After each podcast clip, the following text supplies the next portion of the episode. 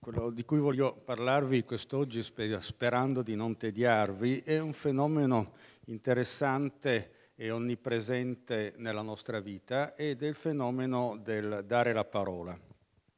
Dare la parola è una cosa abbastanza singolare, nel senso che noi diamo qualcosa di nostro, è la nostra parola, però se noi abbiamo dato questa parola che è nostra, non possiamo più riprendercela a meno di passare per dei bugiardi o farci criticare. Mi avevi dato la tua parola e poi te la sei ripresa, questa è una cosa che non si fa. Tra l'altro sembra anche molto importante che questa parola sia data gratuitamente, perché la parola venduta, per esempio, è una cosa che non presenta tanto bene. Diciamo che deve essere data in qualche modo cavallerescamente, deve essere data, deve essere data senza, senza contraccambio, quindi come un dono. Questa parola data il sottotitolo deve essere quindi donata e non, e non venduta.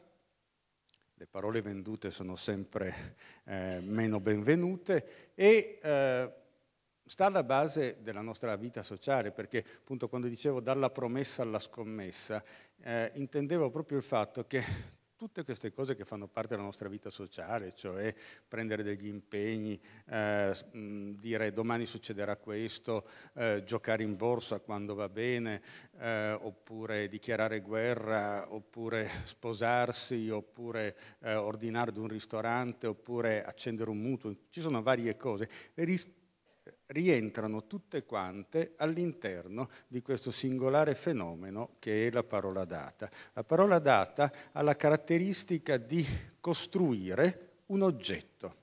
Questo è abbastanza interessante perché spesso i filosofi, eh, analizzando il fenomeno della promessa, che è come dire l'archetipo della parola data, l'avevano interpretata come una manifestazione della volontà. Dicevano i filosofi, eh, attraverso la promessa manifesto la mia volontà. Il che in dubbio però non, non, è soltanto manifestare la mia volontà, perché nel momento in cui ho manifestato la mia volontà sono stato anche espropriato della mia volontà, perché a questo punto dopo averla manifestata non posso più tornare indietro. Cioè se io alle due del pomeriggio decido questa sera andrò al cinema, indubbiamente manifesto almeno a me stesso la mia volontà. Eh, se poi alle tre decido no, non vado più al cinema, posso benissimo ritirare questa mia volontà e niente eh, compromette questa mia decisione. Però se viceversa io, alle, dopo aver deciso alle due di andare al cinema, alle due e mezza telefono a qualcuno e dico andiamo al cinema stasera, se io alle tre cambio idea, c'è una cosa che devo impellentemente, necessariamente fare, e cioè avvisare la persona che avevo contattato e dice no, guarda, non vado più, mi è successo qualcosa, devo persino inventare una storia, perché eh, eh c'è un supplemento, eh, un supplemento bugia bianca più o meno, eh, che eh, è legato a questo. Perché questo? Perché effettivamente nel momento in cui io ho esternato questa cosa fuori, non è più totalmente nel mio possesso, è diventato possesso anche dell'altra persona. Allora, quello che cercherò di analizzare quest'oggi è proprio questo fenomeno. Per non essere troppo eh, prosaico e eh, sfruttare i vantaggi della grande letteratura, mi sono basato su un esempio di, eh, di, buona qualità, come si direbbe in maniera minimalistica, cioè sull'Amleto. L'Amleto, sapete, è la figura del giuramento all'inizio del, eh, del dramma, in cui Amleto il vecchio chiede al figlio che è diventato un fantasma nel frattempo essendo stato ammazzato dal cognato, eh, chiede al figlio di eh, vendicarlo. E eh, tutto si gioca qua. Ecco, questo è il finale, il modo in cui eh, Amleto il vecchio si congeda, si congeda da Amleto il giovane, in cui l'ombra eh, saluta e gli dice addio, addio, addio, remember me. Ricordati, sarà importantissimo all'interno di tutto quello che diremo questo elemento del ricordati, perché eh, la parola data deve essere una parola ricordata, fra degli immemori darsi una parola non vuol dire niente perché eh, è come parole al vento o scritte nell'acqua. Questa parola che eh, viene detta e data da, uh, nella conversazione tra il fantasma, strana conversazione tra il fantasma e il figlio, ha quattro elementi. Appunto, in primo luogo è una parola detta, cioè il fantasma parla e dice qualcosa. Noi non possiamo fare delle promesse nel pensiero. Una cosa interessante, io non posso promettere proprio niente nel pensiero, cioè posso talvolta, ci sono quelle promesse strane tipo eh, mi riprometto di smettere di fumare, allora uno magari mentalmente promette a se stesso di smettere di fumare, però ha l'astuzia di non dirlo a nessuno, così nessuno vede se eh, eh, non mantiene la promessa. E questo fa vedere come in effetti il dire cioè rendere esplicito qualcosa, sia costitutivo della promessa. Non puoi semplicemente promettere nel pensiero, deve essere detta. E ovviamente detta ad un altro, perché se lo dici te stesso allo specchio, eh, potrebbe essere, sembra, sembra una strana promessa. Poi appunto è una parola data, questa è la caratteristica fondamentale, cioè appunto data ad un altro e chiesta da un altro, perché poi nella scena è che eh, appunto lui racconta, eh, il vecchio racconta lo spettro, racconta al figlio delle cose terribili che sono successe in Danimarca, chiede vendetta e il figlio gli dà la sua parola con una serie di artifizi che illustreremo e che dimostrano appunto il ruolo della memoria, remember me, dentro al fenomeno del dare la parola. Questa parola, oltretutto, e questo spiega, deve essere una parola scritta. Come vedremo, c'è un momento abbastanza strano, vagamente paradossale, in cui Amleto, ma sappiamo che Amleto, dico il giovane, è matto, un po' fa il matto, un po' probabilmente lo è, eh, però in un grido enfatico dice, ah giuro, non mi dimenticherò mai più di quello che è, dovessi morire, non mi dimentico, e eh, prometto, non me lo dimenticherò, però già che c'è, se lo segna sul suo taccuino. Come dire, e questo eh, eh, a buon conto, allora in quel segnare la sua promessa sul taccuino, Amleto indica un elemento centrale della, non solo di quello che avviene sugli spalti di un castello danese parlando con un fantasma, ma per esempio allo sportello di una banca parlando con una persona reale. In genere la cosa deve essere scritta, deve, ci devono essere delle firme, ci devono essere dei documenti, perché in effetti tutta la realtà delle promesse su cui si basa il mondo sociale tiene soltanto se ci sono delle memorie delle iscrizioni. Infatti un elemento, un modo banale per superare la crisi economica che affligge eh, il mondo contemporaneo potrebbe essere quello di distruggere tutti i documenti e creare un'amnesia universale. Non mi sentirei di eh, consigliare questo tipo di rimedio perché avrebbe tante controindicazioni, però funzionerebbe. Se uno invece volesse, poniamo, bloccare un uragano distruggendo tutti, gli, eh, tutti i documenti e causando un'amnesia, sarebbe la stupidaggine totale, nel senso che tutti sarebbero amnesici, non ci sarebbero più i documenti, inoltre resterebbe l'uragano perché gli oggetti naturali, diversamente dagli oggetti sociali come le crisi economiche, esistono anche se le persone se ne sono dimenticate e vanno avanti e fanno effetti. Quindi deve essere una parola scritta. Ultimo elemento di questa promessa è che deve essere una parola leale. Questo eh, noi abbiamo infinite prove del fatto che le promesse non si mantengono, anzi sembra essere una delle... bisognerebbe fare una statistica, eh, cominciare dalla... nella storia del mondo, capire se sono più numerose le promesse mantenute che quelle non mantenute. Ho il sospetto che siamo sul 50%. Tuttavia, dentro alla struttura della promessa è implicito che la promessa sia leale, cioè eh, se uno promettendo dicesse qui lo dico e qui lo nego, in questo momento non sta promettendo. Quindi eh, si deve quantomeno postulare la buona fede del promittente perché la promessa sia una promessa e non un'altra cosa, per esempio una poesia, una finzione di promessa, una parodia di promessa, eccetera, eccetera, eccetera. Quindi, eh, date queste indicazioni generali, veniamo al dunque, cioè cerchiamo di esaminarle partitamente una alla volta. Gireremo un po' sempre intorno a questa scenetta dell'Amleto. Allora, prima di tutto, la parola detta. Si dice una parola prima di tutto per informare, nel senso che il, eh, lo spettro eh, furibondo informa il figlio della sorte che gli è toccata.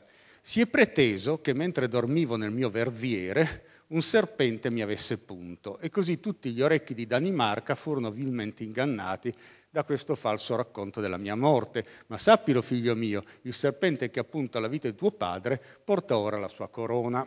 Quindi, attenzione, non è vero che mentre dormivo nel verziere sono stato punto da un serpente, eh, in realtà mi hanno ammazzato e eh, chi mi ha ammazzato adesso ha preso il mio posto. Questa è una funzione, per il momento non è ancora una promessa, è semplicemente un'informazione. Caro figlio, hai eh, dei, delle informazioni sbagliate, sappi che le cose sono andate diversamente da come ti hanno, ti hanno detto.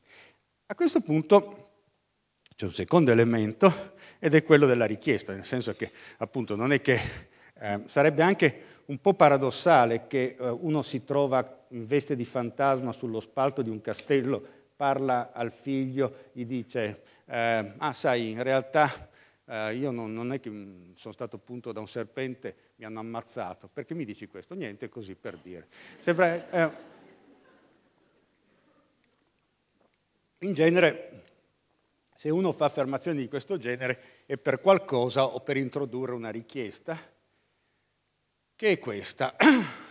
Se non sei snaturato, non lo sopportare. Non permettere che il regale eletto di Danimarca sia un giaciglio di lussuria e di incesto. Addio dunque. Il fuoco della luce si fa più scialbo, l'alba è prossima. Addio, addio, addio, ricordati di me. Cioè, addio, addio, addio, remember me che era la cosa che abbiamo visto. Quindi eh, l'informazione, son, mi hanno ammazzato, la richiesta, non permettere che ciò avvenga e eh, a questo punto viene richiesto sostanzialmente un giuramento.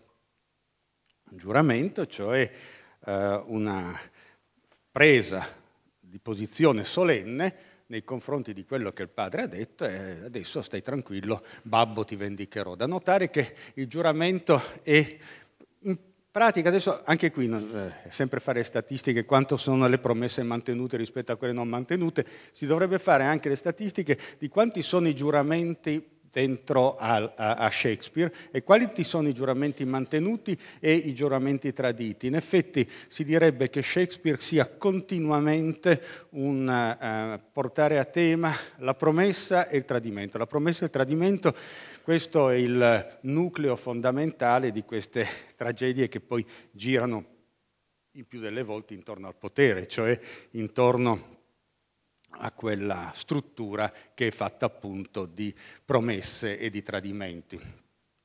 E la promessa non mantenuta di Bruto a Cesare, perché Bruto ammazza Cesare, però invece è la promessa mantenuta di Cesare a Bruto, ci vedremo a Filippi e qui l'ombra che si presenta a Bruto è tut- molto meno benevola dell'ombra di Amleto vecchio davanti ad Amleto giovane, sono tutti fantasmi di Macbeth, Macbeth è circondato da fantasmi che gli ricordano che non ha mantenuto una sua promessa cioè il giuramento di fedeltà feudale che doveva nei confronti del suo re, poi appunto arriva Banco che eh, si presenta come un'ombra e gli ricorda il tradimento della promessa e Banco a sua volta chiede una promessa al figlio. Quando vengono, c'è una, un'imboscata, cercano di eh, uccidere Banco e Flians, il figlio, eh, c'è Banco che eh, muore, però prima di morire dice al figlio fly, fly, fly, Fliance, scappa Fliance che poi dovrai vendicarmi, cosa che poi in effetti farà, quindi una situazione molto simile a quella di Amleto. E poi le cose, appunto, tradimenti in, in Otello, anche poi con la perfidia di Iago che insinua a Otello questo argomento antidesdemona che ha tradito pa- suo padre, potrebbe tradire anche te. Che questa è una specie di idea del tradimento universale, non, nessuno immune dal, dal tradimento. Ora, quindi giurare e tradire sono gli assi fondamentali di tutto questo e ci portano al nocciolo centrale di questo fenomeno che è la parola data. Allora, perché uno dice, ma tradisco, ma cosa vuol dire tradire? E tradisci la parola che hai dato, cioè quella parola che non è più tua, la consegni ad altri, tradere, proprio la sposti, la dai dagli altri come se non fosse una cosa, una cosa tua, un po' come con i derivati dei, eh, delle finanze, la stessa cosa. E in, questa, eh, in questo parola data l'essenziale è ricordare. Questo è il giuramento di Amleto. Ricordarti, oh sì, povero spirito, cioè povero papà fantasma, finché esisterà la memoria in questo globo demente, ricordarti, ma io cancellerò dalla tavola della mia mente i ricordi sciocchi e triti le parole dei libri, tutte le forme, tutte le impressioni, tutto ciò che vi fu scritto dalla giovinezza e dall'esperienza. E il tuo comando solo vivrà nel libro del mio cervello, sgombro d'ogni altro intento, sì per il cielo. Allora, la cosa diventa eh, autorevole, vincolante, nel momento in cui si iscrive nel libro della memoria cioè ho sentito, ho capito, ricordo e continuerò a ricordare, fin tanto che ricordo cercherò di attuare quello che tu mi chiedi, caro spirito, cioè la vendetta. Qui, parlando del libro del mio cervello, eh, Amleto si lega a una tradizione vecchia come tutto, vecchia almeno come i greci, perché nel, Filebo, scusate, in questo passaggio del Filebo di Platone, leggiamo questo passo, la nostra anima assomiglia a un libro, la memoria pare che scriva nelle anime dei discorsi, perché l'idea era che la nostra anima fosse come una tavoletta di cera, quella su cui i greci scrivevano le loro annotazioni, non potendo sempre usare il papiro e la pergamena che costavano care. Eh, quindi era come un computer, vedete, un po' grosso perché è greco, però funziona eh, all'incirca, all'incirca nella stessa maniera, nel senso che tu annoti e cancelli. La nostra anima funziona esattamente così. L'immagine dell'anima come tabula attraversa, cioè come supporto scrittorio, supporto in cui si iscrivono gli impegni, i doveri, le promesse, cioè tutto ciò che fa parte del nostro mondo sociale, attraversa tutto il pensiero filosofico, appunto c'è in Platone, c'è in Aristotele che lungamente descrive l'anima come tabula, Locke ugualmente però all'epoca parla di carta e penna perché così si scriveva, Leibniz, ancora Freud ne parla paragonandolo al notes magico, sapete quei notes che si scrive e si cancella, che c'era una volta, adesso sono solo giochi per bambini. E persino appunto una cosa come quello, il Mac Tablet, era il nome che doveva prendere l'iPad prima che diventasse l'iPad, avranno tolto il nome perché effettivamente ricorda più un whisky, un tartan, qualcosa del genere. Però il fatto, il fatto è che eh, anche questo nel suo nome tablet, ma pad è poi la stessa cosa, nel senso che è un supporto, un blocco per scrivere, stabilisce l'analogia tra la nostra mente come il luogo su cui si depongono memorie e ricordi e quei supporti esterni di cui noi siamo circondati, perché noi abbiamo tutte queste cose che ci portiamo dietro, eh, sono tutte de- delle specie di supporti esterni della memoria che fanno parte di noi, infatti quando li perdiamo sono guai, nel senso che noi abbiamo letteralmente l'idea di una deprivazione non semplicemente materiale, ma di qualcosa che è nostro eh, e che riguarda i nostri doveri, le nostre promesse, le nostre cariche, nostri, uh, le nostre preoccupazioni. Ora, che cosa si iscrive lì dentro. Qui diventa interessante un'osservazione che era stata fatta da un filosofo scozzese, anche molto spiritoso, eh, non qua ma in generale, eh, Thomas Reed, che nel Settecento aveva osservato una proprietà del linguaggio, perché molto spesso eh, quando si, si, ragiona di linguaggio si pensa che il linguaggio sia più o meno una cosa che serve per dar nome alle cose, cioè Uh, cosa ti serve, eh, per esempio, la parola bottiglia? Beh, per de- designare quella bottiglia. Io ho una bottiglia poi se un bambino eh, vede me che indico la bottiglia e dico bottiglia, poi dirà bottiglia e così va bene tutto quanto. In realtà eh, il linguaggio ha delle proprietà un po' più complicate che semplicemente designare degli oggetti. E per esempio, queste sono delle proprietà del linguaggio che mette in luce Reed. Un uomo può vedere ed ascoltare e ricordare e giudicare e ragionare. Egli può deliberare e porsi dei fini e conseguirli senza l'intervento di un altro essere intelligente. Questi sono atti solitari, cioè io posso eh, immaginare tutto quello che voglio, posso fare un'operazione matematica, posso svolgere ragionamenti logici, posso fare illazioni, nutrire sospetti, eccetera. Tutto questo può essere fatto in perfetta solitudine. Ma poi, quando un uomo formula una domanda per sapere, quando testimonia un fatto, quando dà un ordine a un suo servo, quando fa una promessa o entra in un contratto, questi sono atti sociali della sua mente e non possono esistere senza l'intervento di un altro essere intelligente che recita una parte nel compimento di tali atti. Ecco, questa è una cosa a cui spesso non si... Eh, quando io ti chiedo che ora è, non ha senso che io chieda che ora è se non c'è qualcuno. Eh, questo suppone che ci sia un altro. Quando faccio una promessa ci deve essere qualcuno, quello che si chiama un promissario, qualcuno che riceve la promessa. Quando io do un ordine ci deve essere qualcuno che obbedisce a quest'ordine. E queste cose, quando si fa un contratto, cioè tutte le cose che eh, hanno a che fare appunto con la parola data.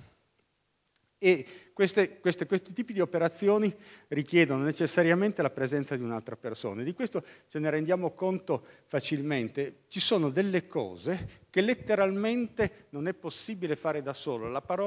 Cioè il linguaggio ce lo vieta. Per esempio, io adesso non si può dire che mi sto dando il microfono. Me lo sto solo passando dalla mano destra alla mano sinistra. Non più che se prendessi una banconota da 10 euro nella tasca destra e me ne mettessi nella tasca sinistra, non mi starei prestando 10 euro, starei solo spostando 10 euro dalla tasca destra alla tasca sinistra. Ci sono delle operazioni come il dare e il prestare che richiedono necessariamente l'esistenza di un alter ego. E si può discutere se questo alter ego debba essere necessariamente un alter ego umano oppure no, ma sta di fatto che ci devono essere questi, questi elementi. Ora, questo l'ha visto bene Reed nel Settecento. Nel Novecento un altro filosofo, eh, anche lui straordinariamente spiritoso e divertentissimo, uno dei filosofi più divertenti della Terra, eh, John Austin, che purtroppo è morto giovane, eh, ha scoperto una categoria eh, di atti che ha chiamato atti linguistici e l'ha, fatto, l'ha spiegato in un volume che è uscito postumo che si intitola Come fare cose con le parole, un po' sull'idea dei manuali, eh, how to, eccetera, eccetera. Era, uh, how to do things with words, e, perché come, davvero tu puoi fare delle cose con le parole. Uno pensa, ma sa, cose con le parole, in mente l'inizio della Bibbia e disse e sia luce e fu luce, ma questo è un po' tanto, non riusciamo a farlo nel, nel mondo naturale, però nel mondo sociale ci sono momenti in cui si possono effettivamente costruire delle cose con le parole, sempre secondo quel movimento che dicevo della parola data. Per esempio, il momento fondamentale per, per, per Austin, che diventa un paradigma, è un paradigma, poi vedremo un po' deviante, è sì, prendo questa donna come mia legittima sposa. Cioè quando si dice sì in italiano oppure I do in inglese, non si sta descrivendo un matrimonio, si sta producendo un matrimonio. Non è che io uh, dica sì, uh, e, de- e deve essere esattamente quella parola, perché è un rito. Eh, ho la netta testimonianza di una persona di mia conoscenza che, richiesto di dire sì, lui rispondeva sempre certamente. Alla terza volta che ha risposto certamente, gli è stato fatto presente che doveva dire sì. È ben vero che quello che i filosofi chiamerebbero la Bedeutung eh, di sì e di certamente era la stessa, ma trattandosi di un rituale doveva dire sì. Quindi sì, prendo questa donna come mia legittima sposa. In questo caso il linguaggio, la parola data, crea un oggetto e disfarlo sarà complicatissimo. Eh, poi Battezzo questa nave Queen Elizabeth, anche qui, poi ovviamente si può anche battezzare un bambino. Eh, non è che io indico, designo la nave, proprio in questo momento, da quel momento, la parola che viene proferita, battezzo questa nave, fa sì che da quel momento la nave si chiami Queen Elizabeth, così come uno si chiama Luigi o, eh, o Alessandro da quando è stato battezzato Luigi o Alessandro. Poi, e qui la scommessa, scommetto mezzo scellino che domani pioverà. Qui si vede anche la parsimonia dell'epoca, nel senso che non, non si vuole, sono cose anni 60, ancora l'immediato dopoguerra, e, e, e quindi tutt'altro che, che, che diciamo, cioè, lì eh, Dalco chissà quanto avrebbe, o Dacco chissà quanto avrebbe scommesso, ma invece lui soltanto mezzo scellino. E poi ancora lascio il mio orologio in eredità a mio fratello. In tutti questi casi appunto viene prodotto un, un obbligo. La parola data costruisce un, un oggetto, che una versione secolare, cioè se poi aggiungessi giuro di vendicare mio padre, poteva andare benissimo anche quello, anche quello sarebbe un performativo.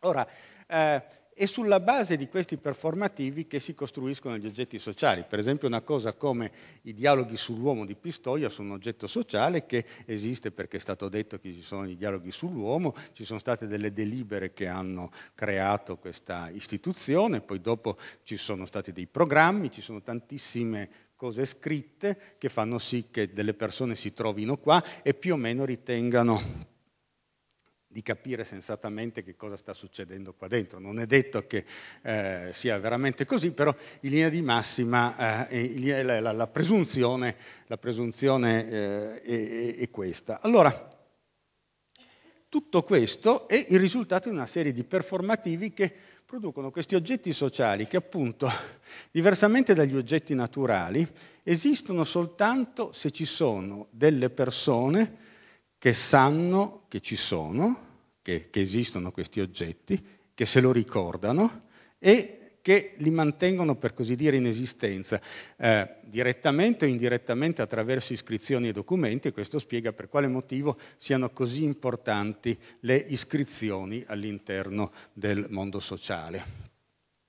Ecco qui allora la centralità della parola scritta, perché sappiamo, la memoria è labile, Labile soprattutto, e non per cattiveria, ma su questioni di soldi, per esempio. Infatti eh, eh, l'origine della scrittura è veramente un computo del dare e dell'avere, perché sono le cose su cui più spesso le persone si, si, si ingannano, e anche in buona fede. Credo che sia una strategia evolutiva, che alcuni poi perfezionano, ma comunque eh, che in linea di massima... Eh, e, e quindi è stato proprio per tener conto di quello che ci sono state le prime tacche da cui poi dopo è derivato tutte le forme di scrittura.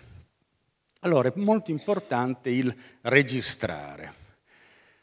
Infatti, vi ricordate, Amleto che dice, il mio taccuino, sì, devo scriverlo, che uno può sorridere, sorridere ed essere una canaglia, sono cose da scrivere. Sono certo almeno che si, può, che, che si può essere così in Danimarca, anche altro. Eccoti servito, zio, ed ora la mia parola è addio, ricordami, l'ho giurato. Ah, quindi se lo segna anche sul taccuino.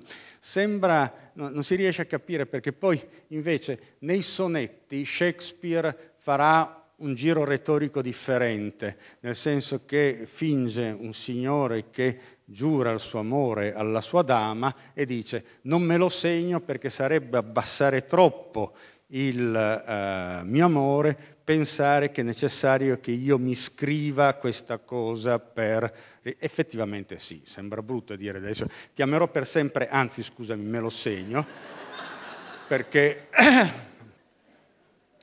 cioè, secondo me, come si dice, rompe tutto l'incanto e eh, oltretutto può essere anche controintuitivo. Per esempio era successo a Kant che aveva questo servitore che si chiamava Lampe, a cui era molto affezionato, ma che poi aveva licenziato in vecchiaia perché pensava che lo derubasse. Pare che effettivamente lo derubasse. Ma visto che comunque gli era affezionato, doveva per così dire elaborare il lutto. Visto che in vecchiaia Kant era affetto da Alzheimer, quindi si dimenticava tutto, aveva eh, elaborato questo espediente che era di scriversi un foglietto che si era messo sul tavolo, dimenticare lampe.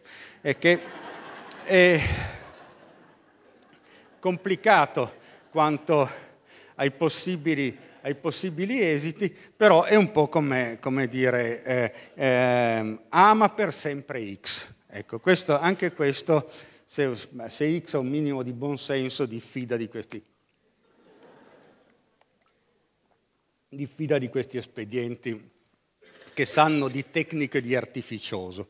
Allora, questo elemento della registrazione è appunto centrale proprio per la costruzione degli oggetti sociali, perché come dicevo, quella montagna lì può vivere benissimo, vivere, come può vivere una montagna, comunque può stare benissimo lì, eh, sia che ci sia un'umanità, sia che non ci sia, sia che l'umanità sappia dell'esistenza della montagna, sia che l'ignori, sia che l'abbia dimenticata, la montagna è sempre quella. Ma viceversa, per esempio, un matrimonio non è così, nel senso che immaginiamo un ipotetico matrimonio tra malati di Alzheimer, cioè in cui tutti quanti, i due che si sposano, chi officia, i testimoni, i parenti, tutti, tutti, tutti, sono tutti malati di Alzheimer. Inoltre, inoltre il, eh, tutti quegli strumenti di registrazione che non casualmente sono presenti nel, in questo genere di, eh, di, cerimonie, perché ce ne sono tanti,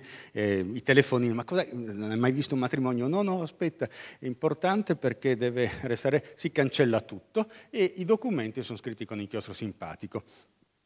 Il giorno dopo i due immemori si svegliano e si può dire che questo matrimonio esiste? Sì, forse nella mente di Dio, ma nel mondo no, perché gli immemori non ne hanno la più pallida idea.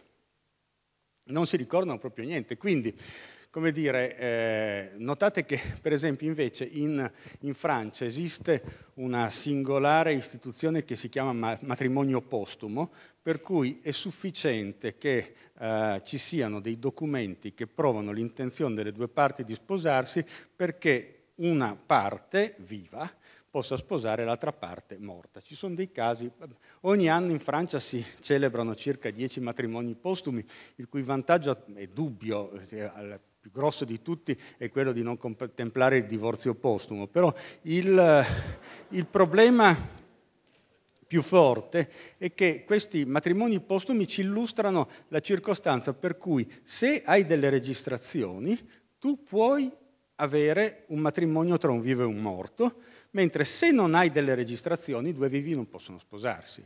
E questo, per questo Amleto sarà pazzo, però che segnarsi la cosa sul quaderno non era affatto una cattiva idea.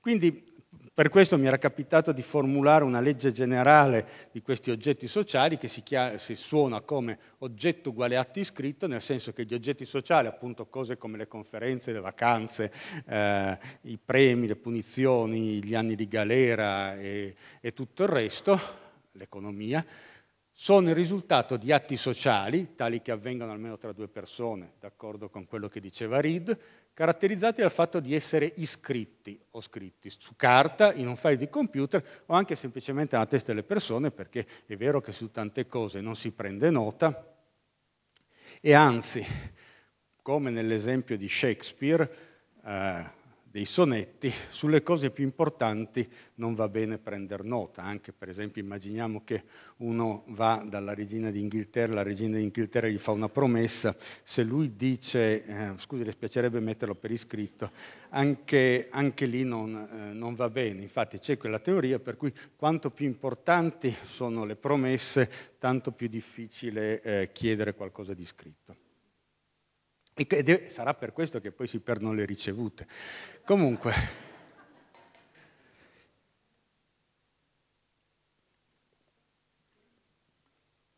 ora,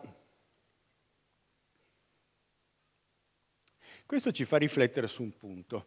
Eh, quello che vedete è Marshall McLuhan, il grande mediologo canadese, che aveva sostenuto eh, nella metà del secolo scorso che sarebbe scomparsa la scrittura, perché in fondo viviamo in un mondo che è pieno di radio, telefoni, eh, film, eh, che bisogno hai della scrittura? Infatti il suo ideale comunicativo era questo oggettino che richiama vagamente un videofonino dove eh, vedi la faccia, parli. Questo, l'idea è che eh, sarebbe scomparsa la scrittura e che nel mondo nuovo che sarebbe venuto di lì a poco si sarebbe comunicato essenzialmente con oggetti di quel genere. Ora, c'è una qualche ironia nel fatto che eh, questa eh, figura è stata messa sopra a un francobollo. Eh, la profezia della fine della scrittura posta su un francobollo ha eh, una specie di ironia metafisica. Oltretutto non è solo l'esistenza residuale, perché in effetti le lettere sono, le lettere i francobolli sono un'esistenza residuale, però eh, abbiamo avuto al contrario un'esplosione della scrittura, cioè abbiamo avuto più scrittura adesso che in qualunque altra epoca della storia umana, eh, un'esplosione della connessione, un'esplosione della biblioteca e un'esplosione della registrazione, perché se noi confrontiamo gli oggetti tecnologici del secolo scorso con quelli del nostro secolo, ci rendiamo conto che la differenza fondamentale tra gli oggetti di sinistra e quelli di destra è il fatto che eh, quelli di sinistra non hanno memoria e quelli di destra sono pieni di memoria. Quindi c'è stata una esplosione della scrittura nel senso di un'esplosione della registrazione. Spesso ci dicono sì, però magari ci sono anche dei video, quindi non è un'esplosione della scrittura. No, badate, ogni forma di ripetizione indefinita, e i video lo sono se sono registrati, diventa automaticamente scrittura. Cioè, eh, quando tu sei arrivato a far sì che verba manent, come effettivamente puoi fare con la registrazione, allora a questo punto sei nella situazione di una iscrizione generalizzata. Ora, perché c'è stata questa cosa? Perché è stato così eh, importante eh, lo sviluppo di queste tecnologie? Ma essenzialmente perché sono queste tecnologie che permettono il mantenimento e lo sviluppo del legame sociale. Cioè non è una eh, futilità, cioè, talvolta si dice ma il web si è venuto fuori perché la gente non sa cosa fare tutto il giorno, che è già un'idea, eh, eh, come dire, peregrina, nel senso che purtroppo un po' qualche idea sul da farsi le persone ce l'hanno. Ma a parte questo, se per esempio Aristotele avesse detto che l'uomo è un animale solitario e taciturno, allora questo avrebbe potuto essere una forma di, eh, eh, di, deviazione o di perversione. Ma visto che Aristotele, che rifletteva il senso comune della sua epoca e anche della nostra, dice che l'uomo è un animale dotato di linguaggio ed è un animale politico, cioè che vuole stare insieme ad altri uomini in connessione, questo spiega perché c'è stato questo sviluppo. È stato uno sviluppo di oggetti che moltiplicano le parole dette, le parole date.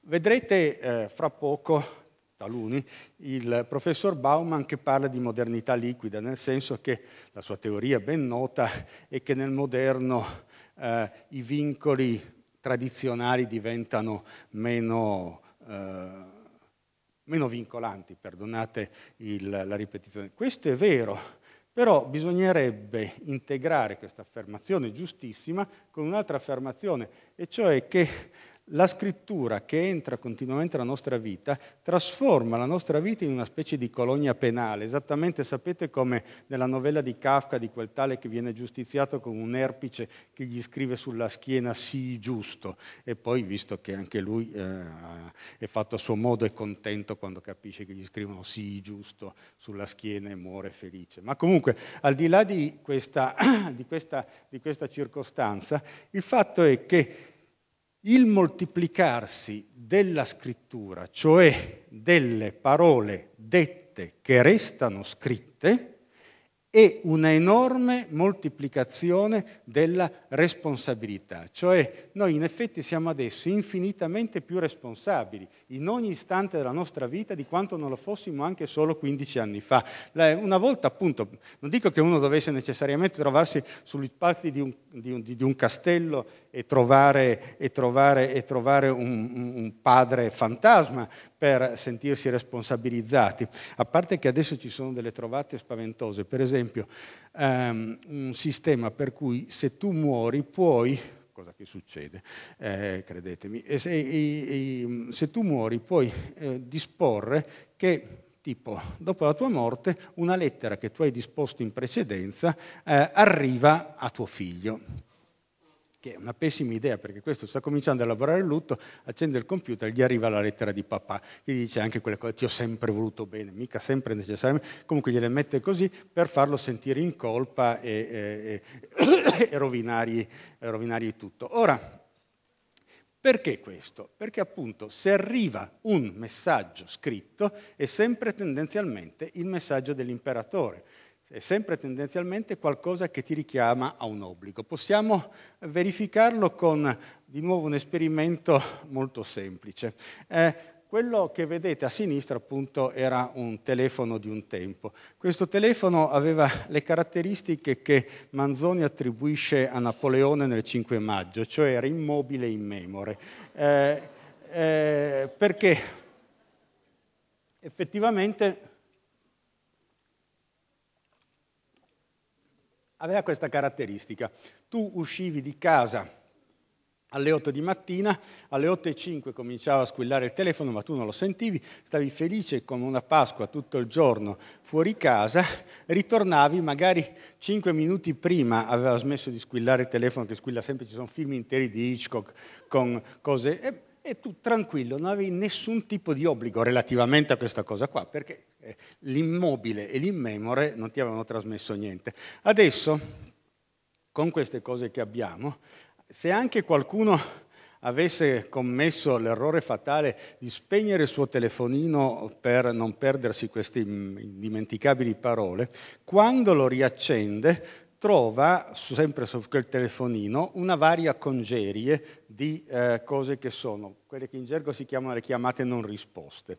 Poi ci sono i, eh, gli sms, poi dopo ci sono i, eh, eh, le email, eccetera, eccetera. A questo punto c'è una animazione profonda dello spirito, angosciosa, che eh, comincia a chiedere cosa faccio, rispondo Dio, e, e poi, e quando, e tante, tante strategie, tante soluzioni, eh, molto attendismo spesso.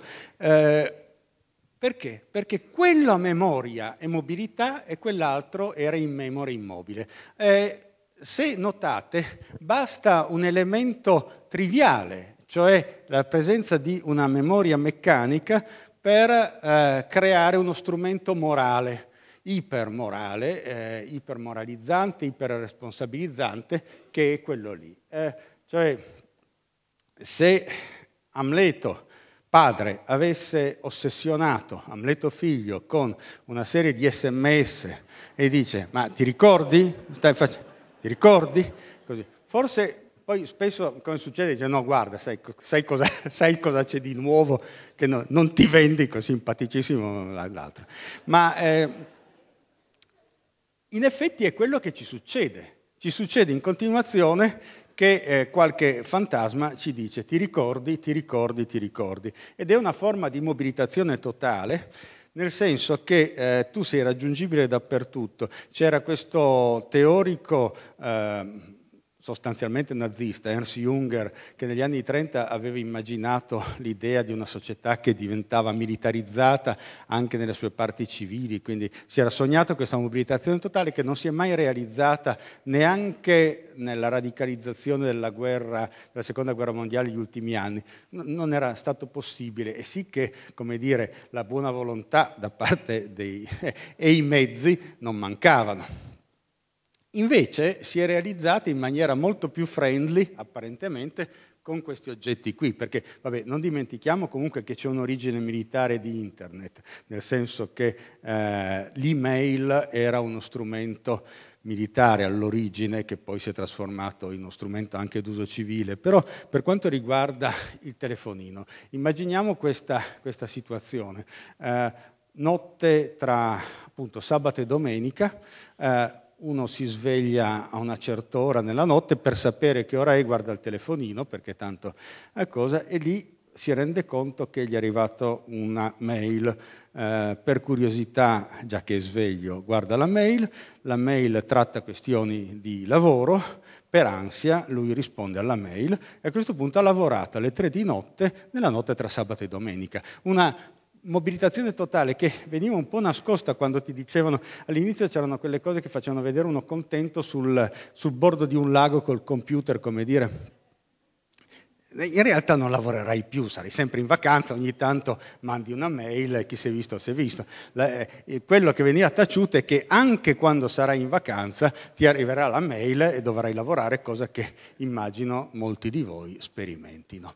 Allora, ultimo eh, ultima tappa degli effetti delle parole date e delle parole donate. Insomma, non c'è niente di più caro di una parola donata, può costare davvero caro una parola donata, ed è il fatto che deve essere una parola leale. Cosa intendo con questo? Qui c'è uh, Amleto che dice time is out of joint. Uh, nel, eh, nell'Amleto, perché dice, ah, eh, tempo è fuori di sesto, è dissestato, l'epoca è disonorata e tocca a me rimetterlo in sesto, e anche degli elementi di megalomania che però già manifestano l'insofferenza di questo padre che sugli spalti gli ha detto, eh, ma devo proprio essere io a rimettere a posto tutta, tutta sta roba. Comunque, l'idea è questa, il tiranno dice del padre, Ormai possiamo ricordarci di lui con più pacato dolore, senza dimenticare noi stessi. E Amleto non apprezza, il mondo è fuori di squadra, che maledetta noia essere nato per rimetterlo in sesto. Ora, rimetterlo in sesto significa mantenere la promessa ed è uh, quello che diceva un fenomenologo, Adolf Reinach, uh, in un libro che si intitola I fondamenti a priori del diritto civile. Anche lui in qualche modo aveva anticipato la teoria degli atti linguistici e diceva no, la promessa come tale è irrevocabile. Questo non vuol dire che poi empiricamente vengano revocate delle promesse, appunto abbiamo un'esperienza enorme di promesse revocate. Sta di fatto però che come tale la promessa non, fa parte dell'essenza della promessa di, ess- di non essere revocata. Eh, quindi questo invece è Paul Simon, che sapete, in quella dice per una, una tasca piena di mumbles, di di, di, di, di, borbotti, queste sono le promesse, che è una visione più, come dire, eh, scettica e cinica della promessa, o forse realistica, però diciamo quello è il trascendentale e quello l'empirico, mettiamola così, cioè in linea di principio la promessa è irrevocabile, di fatto molto spesso le promesse sono chiacchiere, però perché le promesse siano davvero promesse devono essere irrevocabili. Allora, la lealtà eh, è, in, è, immanente alla promessa, quindi eh, per questo eh, in un principio in cui si sostenesse che non ci sono fatti solo interpretazioni non ci potrebbero essere promesse. Perché appunto, eh, immaginate fra l'altro in un tribunale dove c'è scritto non ci sono fatti solo interpretazioni invece che la legge è uguale per tutti. Eh, questo eh, che è stato per lungo tempo il sogno di alcuni riformatori. Ecco,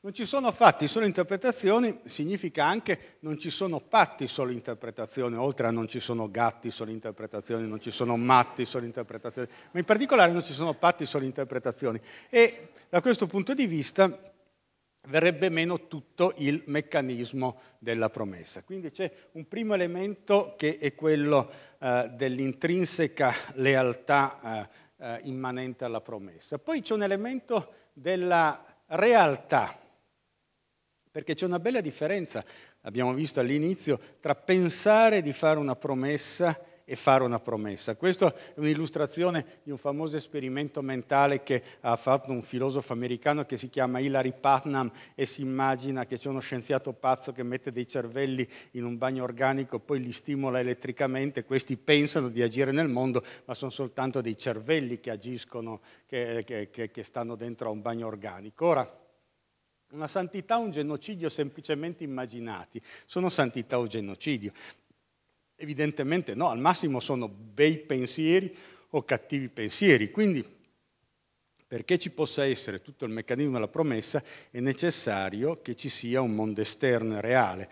Una promessa, ripeto, solo immaginata non può essere, non può essere vera. Da ultimo, è necessario anche un elemento di verità come verità pubblica per la promessa. Quello è Sant'Agostino che in un passo delle confessioni già abbastanza avanti perché il libro undicesimo, quindi si è portato molto avanti, si fa una domanda, perché talvolta il genio si, si coglie in eh, domande molto semplici. Lui per esempio ha detto anche quella frase bellissima, Signore dammi la santità ma non subito, che trovo molto, molto bella, e, ma c'è quell'altra che dice, ma perché mi confesso a Dio che sa tutto? Cioè, perché mi sto confessando a un onnisciente, che non solo sa tutto quello che so di me, ma sa anche poi quello che mi succederà dopo, quello che è successo prima, quello che ho dimenticato, eccetera, eccetera, eccetera. E lui si dà questa risposta, no, no, voglio fare la verità e la voglio fare anche per iscritto eh, di fronte a molti testimoni. Cioè l'idea è che la verità in oggetti sociali, appunto come le promesse, non è semplicemente un moto del cuore, è qualcosa che sta fuori, che si manifesta, che deve conservarsi, che deve ricordarsi, che deve mantenersi, eh, altrimenti sparisce, al modello della, della testimonianza. Ed è così che arriviamo all'ultimo aspetto, che è quello eh, tutto quello che abbiamo visto prima era delle prime parti dell'Amleto, qui invece è proprio la conclusione, quando Amleto chiede a Orazio, lo scholar, lo studioso, il filosofo, che vorrebbe suicidarsi anche lui mentre Amleto muore, dice se sei un uomo dammi questa coppa, lasciala per il cielo, la voglio.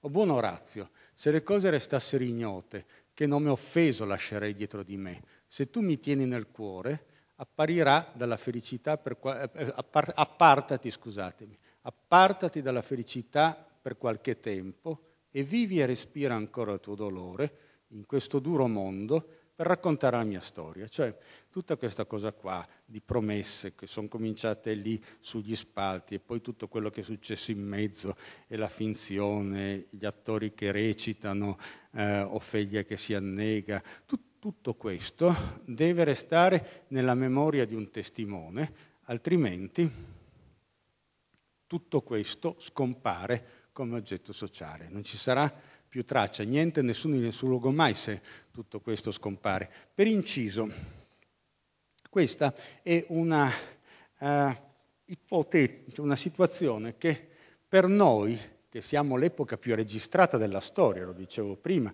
abbiamo annotazioni, eccetera, può diventare una concreta realtà nel momento che il cambio dei software, la uh, fragilità dello hardware, uh, il fatto che appunto sia necessaria una conservazione attiva delle tracce del nostro vivere sociale, può anche far sì che uh, dell'epoca più registrata della storia alla fine restino soltanto i tombini, perché scritti su un supporto eh, durevole e per il resto quello che potremmo chiamare un'amnesi international. Molte grazie.